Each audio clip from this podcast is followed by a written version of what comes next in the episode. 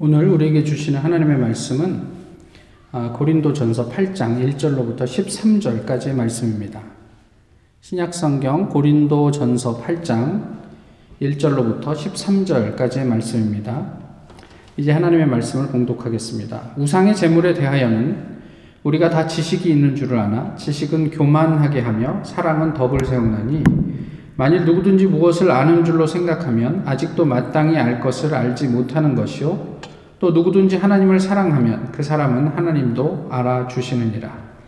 그러므로 우상의 제물을 먹는 일에 대하여는 우리가 우상은 세상에 아무것도 아니며 또한 하나님은 한 분밖에 없는 줄 아노라. 비록 하늘에나 땅에나 신이라 불리는 자가 있어 많은 신과 많은 주가 있으나 그러나 우리에게는 한 하나님 곧 아버지가 계시니 만물이 그에게서 났고 우리도 그를 위하여 있고 또한 한 주 예수 그리스도께서 계시니 만물이 그로 말미암고 우리도 그로 말미암아 있느니라.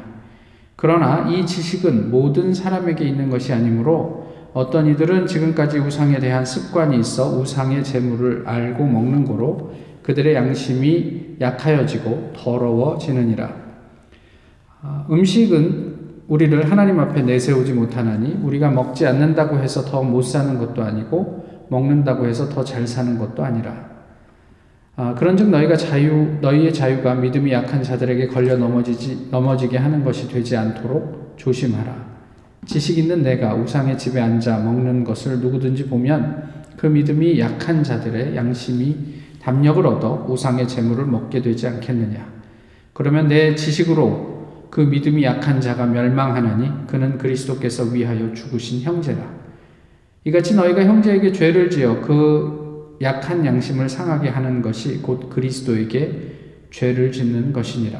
그러므로 만일 믿음이 내 형제를 실족하게 한다면 나는 영원히 고기를 먹지 아니하여 내 형제를 실족하지 않게 하리라. 아멘. 아는 것이 힘입니다. 그런데 또 아는 게 병이라죠. 아, 어떤 경우에 지식은 우리에게 힘이 될까요? 또 어떤 때에 지식이 우리에게 병이 될까요? 오늘 본문은 하나의 질문을 전제하고 있습니다. 그 질문이 무엇이냐면 우상의 제물을 먹어도 되는가 하는 질문이죠. 여기서 우상의 제물은 어, 이방의 신전에서 제사를 드린 제물, 그래서 뭐 내장이나 지방 그리고 이런 것들을 다 이렇게 각을 떠가지고 태워서 드리고 남은 고기이잖아요. 그래서 그거를 때로는 신전에서 식사할 때 이제 먹기도 하고 그것마저 남게 되면 이제 시장에 내다가 팔게 됩니다. 아, 이, 이 고기를 먹어도 될까? 이게 이제 오늘의 중요한 문제이기도 하죠. 근데 사실 소비자는요. 시장에 나온 고기가 재물인지 또는 일반 도축인지 알 수가 없습니다. 그런데 이 질문은 또 다른 상황을 한 가지를 또 전제하고 있어요. 무엇이냐면 당시에 우상의 재물을 의도적으로 먹는 사람이 있었다 하는 거죠. 제사 음식을 먹어도 됩니까? 어떻게 생각하세요? 또 절밥이 맛있다죠? 절밥은 먹어도 괜찮습니까? 아, 고사를 지내고 난 돼지머리 수육은 어떻습니까? 이에 대한 바울의 대답은 어떠, 무엇이었습니까? 먹어도 상관없다. 뭐 이런 이야기였어요. 그런데 본문을 이렇게 자세하게 보시면 이게 단순히 먹는 문제로 이야기하고 있지 않음을 아시게 될 거예요. 동기를 묻고 있어요. 왜 먹는가? 뭐 무슨 의도로 먹는가? 뭐 이런 거를 묻고 있단 말이에요. 오늘 본문에서 뭐라고 얘기합니까? 세상에 우상은 없다. 이렇게 이야기합니다. 왜냐하면 신은 하나님밖에 없기 때문에 그래요. 하나님께서 우상 숭배를 못하게 할 거면 세상의 모든 신을 없애면 되지 않냐? 그때 이제 어떤 분이 그런 얘기를 했어요. 있지도 않은 신을 하나님이 어떻게 없애냐? 그러니까 세상의 우상은 우리의 개념 속에 있는 거죠. 사실 하나님에게는 우상이라는 게 다른 신이라는 게 있을 수 없습니다. 그러니까 애시당초 우상의 제물이라는 개념은 성립할 수 없는 이야기이지요. 이러한 그 지식이 있는 사람들이 자유를 만끽하며 우상의 재물, 다시 얘기하면 절밥이나 제사 음식, 뭐 이런 것들을 즐겼습니다. 문제는 이러한 지식이 없는 사람이에요. 그러니까 아직은 신앙이 연약한 사람들. 그래서 소위 지식 있는 사람, 또 교회 좀 다녔다고 하는 어, 생각하는 사람, 또 소시적에 하나님에게 헌신하고 어, 신앙과 교회의 생리를 좀 안다고 자부하는 사람들의 그 자유 때문에 그렇지 못한 사람들이 실족하게 되는 일이 생겼다. 오늘 본문 그렇게 이야기를 하고 있어요. 뭐 솔직히 절밥 좀 먹었다고 실족을 운운할까 싶죠. 그런데 오늘 본문에서 얘기하는 실족을 한번 이야기해 보시자고요. 십 절의 말씀을 한번 보세요. 지식이 있는 내가 우상의 집에 앉아 먹는 것을 누구든지 보면 그 믿음이 약한 자들의 양심이 담력을 얻어 우상의 재물을 먹게 되지 않겠느냐, 이렇게 말씀하고 있잖아요. 이것은 단순히 음식을 먹는 문제에 대해서 이야기한 게 아니에요. 그 우상의 재물을 먹는 제의에 참석하게 되지 않겠느냐라는 의미예요. 그러니까 어떤 신앙이 좋은 사람들이 나는 자유해, 그래서 음식을 먹는데 그것을 보면서 아 나도 그러면 저기에 참여해도 되는 모양이다 그러고 거기에 참여하는 사람들이 생기면서 그 사람들이 실족하게 되는 일들이 생길 때 그것은 네가 어떻게 책임질래? 이런 질문을 하고 있는 거죠. 좀 쉽게 이야기해보면요. 어, 신천지 교회에 가서 예배 드려도 됩니까? 안 됩니까? 왜 안 됩니까? 이단이라서 안 됩니까? 한번 이렇게 생각을 해보시자고요. 예배의 대상은 누구예요? 하나님이잖아요. 그럼 교회의 환경이 예배를 압도할 수 없죠. 하나님만 계시면 돼요. 이단이든 삼단이든 뭔 상관이에요. 내가 하나님에게 온전히 향해 있으면 되죠. 어, 정직 제대로 된 교회에 참석할 수 없을 때 이단 교회 예배당에 가서 하나님께 기도하는 게 문제가 되겠습니까? 라고 가정을 해보자는 말이에요. 그래서 그 사람이 오케이, 그 사람은 아주 신앙심이 깊고 아주 좋아요. 그래서 그 예배에 참석해서 그 사람들이 뭐라고 얘기하든지 간에 자기는 온전히 하나님에게 집중하고 하나님께 예배하고 그러고 나왔다고 치잔 말이에요. 예수님께서 이런 말씀을 하셨죠. 이 산에서도 말고 저 산에서도 말고 아버지께 예배할 때가 오나니 하나님을 예배하는 자는 어떻게 하라고요? 영과 진리로 예배할지니라. 나는 적어도 내 신앙에 있어서 그 정도의 자신감은 있어, 이렇게 생각하고 그 한 시간 영과 진리로 하나님을 예배했다라고 하자 말이에요. 그렇게 한번 상상을 해보자는 말이에요. 뭐가 문제가 돼요? 받으시는 하나님 입장에서 야, 넌 어떻게 그런 장소에 가서 예배를 드리냐 하실까요?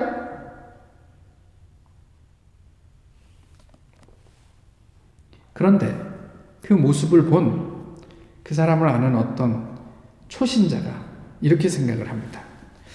어, 내가 교회를 찾고 있었는데 저 사람이 저기서 예배 드리는 거 보니까 이 교회에서 신앙생활 해도 괜찮겠구나 라고 생각을 하고 신천지 교인이 되었어요. 이건 문제가 되잖아요. 지금 오늘 본문에서 이야기하는 우상을 재물, 우상의 재물을 먹는 문제는 이런 이야기를 하고 있는 거예요. 이게 사람을 실족시키게 되는 어떤 그 예가 되는 거죠.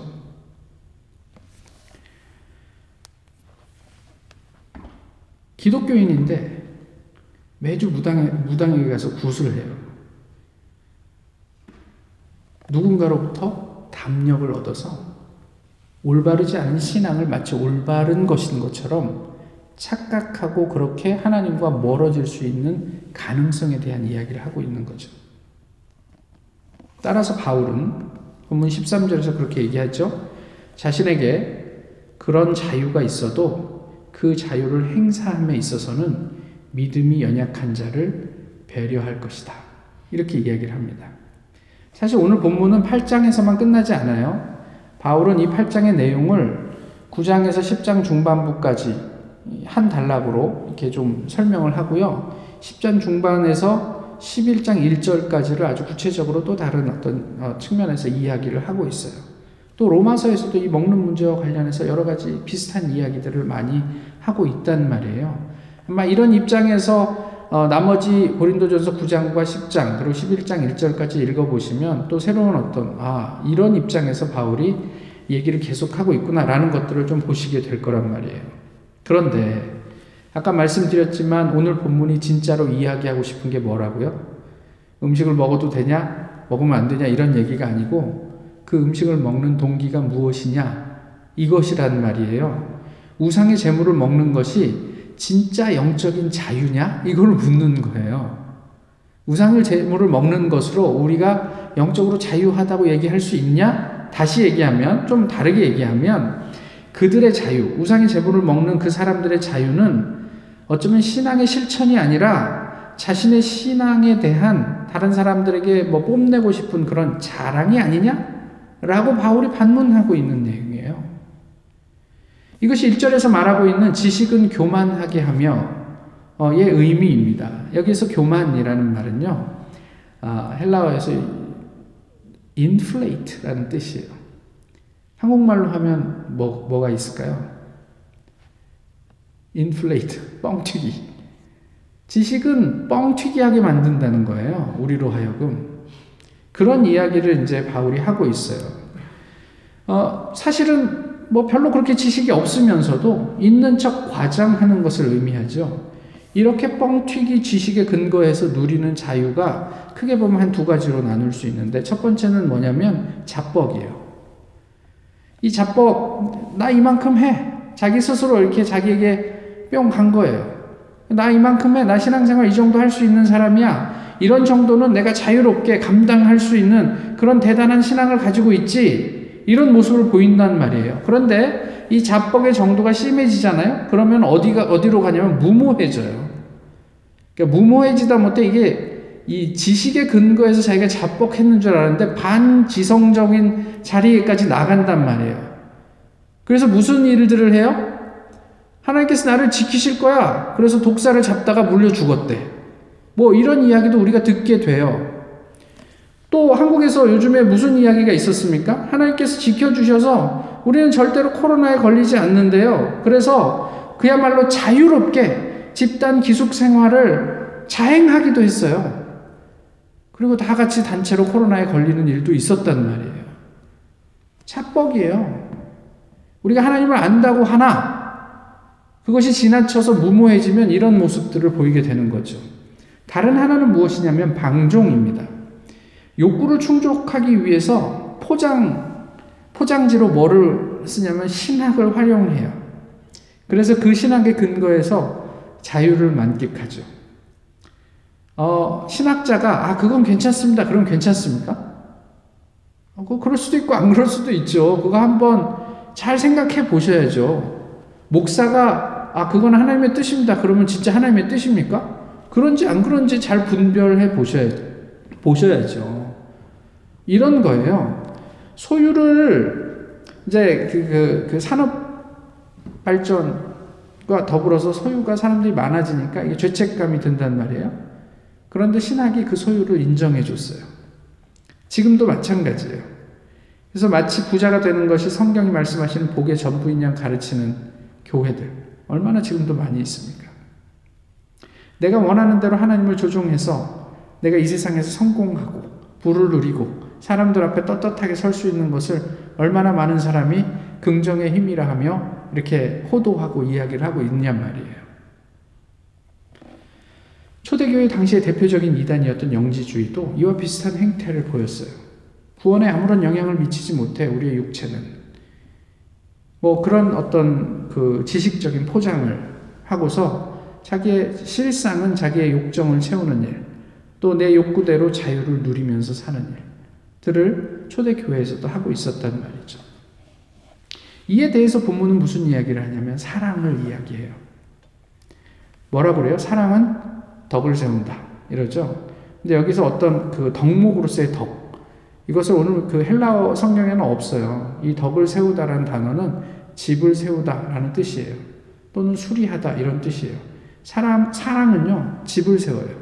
사랑은 수리한단 말이에요. 무엇을 수리할까요? 사랑이 우리의 무엇을 수리할 수 있을까요? 뭐 이런 것들을 저희가 고민해 보는 거죠. 한번 좀 생각을 해보시면 내가 아는 지식으로 인해서 누리는 자유는요, 어디를 향하고 있냐면 나 자신을 지향해요. 나의 욕구. 내가 하고 싶은 거 뭐 이런 걸 지향한단 말이에요. 그래서 내 자유를, 내가 내 자유 의지를 가지고 자유롭게 살겠다는데 왜? 뭐? 뭐가 불만이야? 뭐 이런단 말이에요. 그런데 사랑은 타인을 지향합니다. 이웃을 배려한단 말이에요. 근데 여기서 좀 주의할 건 뭐냐면, 이 지식과 사랑이 배치되지 않아요. 그러니까 이 사랑이 이 지식을 배척하지 않는다라는 것을 좀 주의하셨으면 좋겠어요. 사랑은 어떻게 보면 지식의 다른 이름이에요. 오늘 본문에서 그렇다는 얘기예요. 한번 보시죠. 이 절에 보면 아는 줄로 생각하는 것, 이게 뭐냐면 지식이에요. 그럼 사랑은 뭘까요? 아는 것. 그러면 하나님에 대해서 아는 것은 뭘까요? 지식이에요. 그러면 사랑은 뭐예요? 하나님을 아는 거예요. 그러니까 하나님에 대해서 아는 것은 정보예요.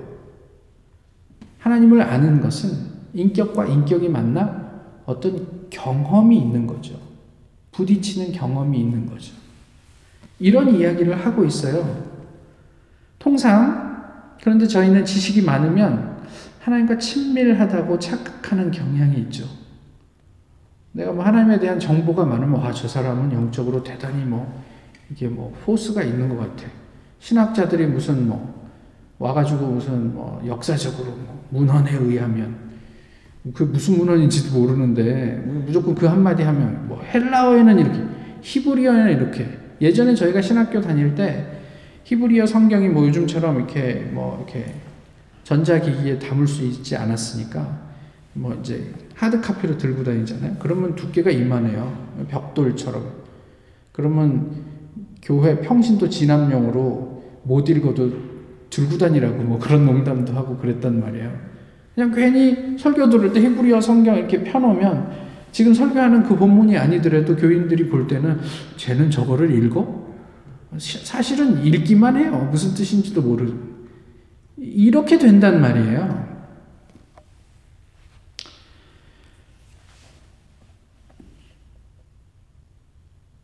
지식과 잘 믿는 것은 별개의 문제예요. 우리가 하나님에 대해서 정보가 많은 것과 내가 진정한 신앙인이 되는 것은 별개의 문제예요. 그러나 사랑과 잘 믿는 것은 함께 가는 거죠. 예전에 신학교에서 그 선교사님과 함께 공부를 했습니다. 아, 이미 현지에서 십 년이 넘은 어, 오래된 선교사님이었는데, 어, 뒤늦게 이제 신학교에 입학을 해서 신학을 하시게 된 거예요. 사실은 어, 남편이 목사님이었고 이 선교사님은 이제 와이프로 따라가는 건데, 아, 이 두 분이 결혼한 다음에 이렇게 서로 뭐 이야기를 했어요. 우리는 현지에 있는 그 사람들을 하나님의 자녀 삼는 것으로 우리의 자녀를 대신하자. 그래서 앞으로 사역하면서 자녀를 갖지 않기로 서로 합의를 하고, 또 한국에 미련이 남을까봐 뭐 얼마 있지도 않은 재산이지만 모든 한국의 재산을 다 정리하고 선교지로 떠났어요. 근데 선교지로 떠나서 일 개월 만에 남편 목사님이, 이게 저, 저기 저 소수부족, 이렇게 정탐 갔다가 돌아오는 길에 부인하고 같이 있었는데 사고가 나서 돌아가셨어요. 그러니까 졸지에, 목사는 남편인데 자기는 그냥 선교지 혼자 남게 됐는데, 포기하지 않고 남편의 약속, 남편과 한 약속대로 그 자리에서 남을 선교를 했던 거죠. 그러나 아시는 분은 아시지만 한국은 신학을 하지 않으신 분, 그리고 여자분들이 아, 이게 선교사로 한국 교회에서 이렇게, 이렇게 나누고 활동하는 게 쉽지가 않아요. 십 년 동안 설, 선교를 정말 잘 하셨어요. 사역을 잘 하시고 십 년 만에 그 한계를 조금 넘어보고자 신학교에 입학을 하신 거죠. 베테랑 선교사예요.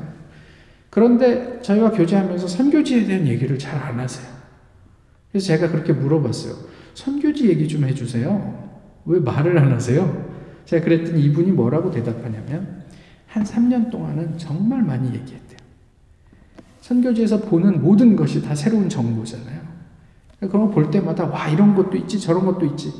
한 삼 년쯤 되니까 자기가 정말 많은 것을 알고 있는 것 같았대요. 그래서 만나는 사람들에게 선교지를 소개하고 가르치고. 그런데 한 십 년쯤 지나니까요, 이런 것도 몰랐네, 이런 것도 몰랐네. 그러니까 내가 여전히 선교지에 대해서 알고 있는 게 별로 없다는 것을 알게 됐대요. 그 다음부터는 말을 그렇게 많이 하지 않는다고 그래요.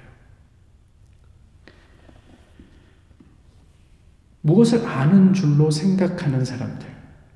이 생각하다가 가정하다거든요.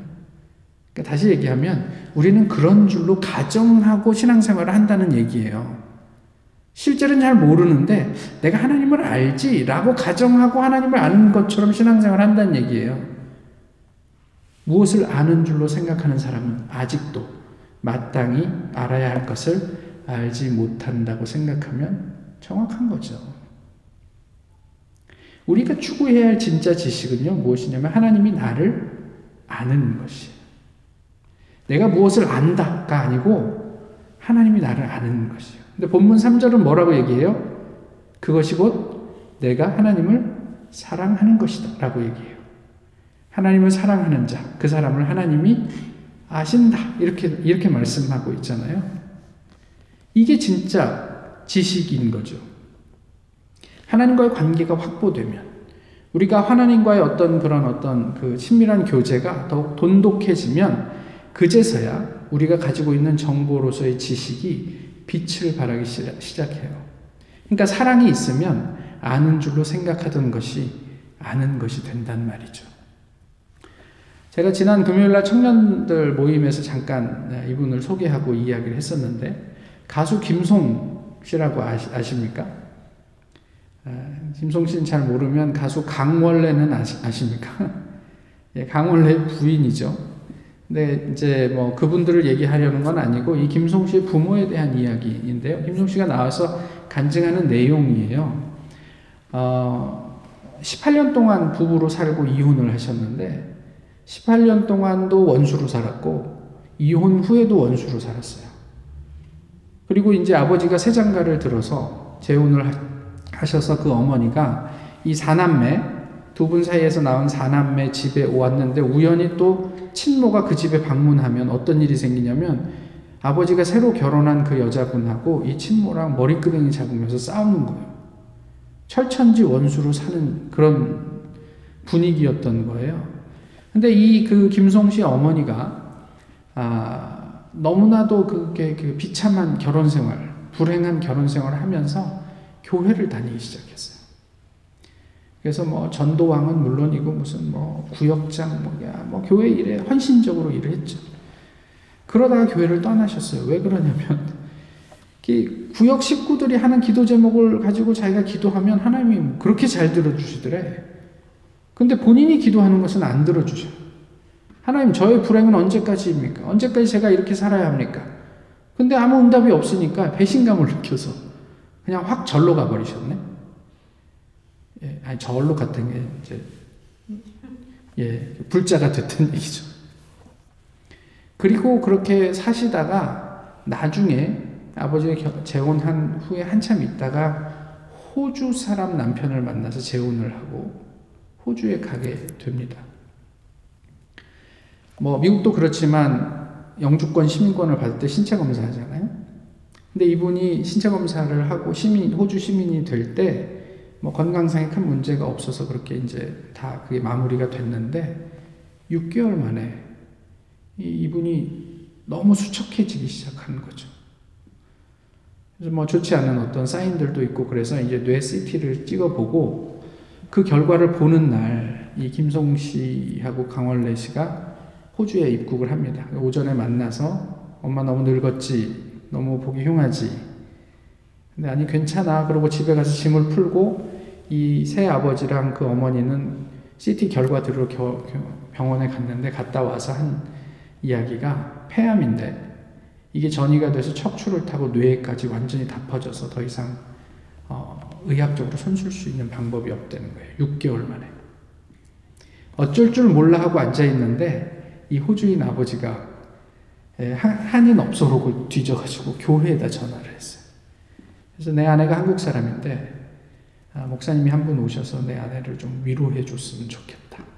그 얘기를 이제 자기 와이프에게 하니까 이 어머니가, 당신 내가 불자인지 몰라? 재수없게 왜 목사를 집안에 끌어들여? 그 얘기를 듣고 있던 김송 씨도, 왜 저 사람은 시키지도 않은 일을 해? 재수없게. 목사가 이 집에 온다고? 근데 그날 오후 늦게 목사가 왔어요. 근데 이제 뭐 나름 연예인이니까 다른 방으로 좀 피해 있고, 이 어머니랑 목사가 방에 들어갔는데 이 딸이니까 궁금하잖아. 그래서 이렇게 귀를 대고 무슨 말을 하나 듣는데 오 분도 채 되지 않아서 어머니가 부르짖기 시작합니다. 주여! 제가 죄인입니다. 그러면서 펑펑 울면서 기도를 하는 거예요. 이 딸이 보기에는 이게 미쳤구나. 뭐 이런 일이 된 거죠. 그렇게 어머니의 병을 듣, 소식을 듣고 다시 어머니를 병간호하기 위해서 한국으로 귀국했다가 한 달여의 짐을 꾸려서 다시 나가려는 전날 이 사남매가 아버지에게 가서 엄마가 이렇게 아파요. 그러니까 그 아버지가 뭐라고 그러냐면, 그딴 걸 왜 나한테 얘기하냐? 그러고 돌려보냈대요. 상처를 안고 호주에 왔고 어머니가 이제 병원에 들어가고 같이 간병을 하는데 새벽에 갑자기 막 어머니가 막 울면서 막 그러는 거예요. 놀래가지고 엄마 어디 아파? 그러면 아니, 하나님은 왜 나 같은 죄인을 살려주셨을까?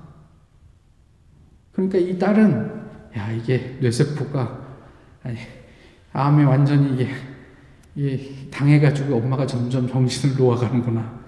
엄마 정신 놓으면 안 돼.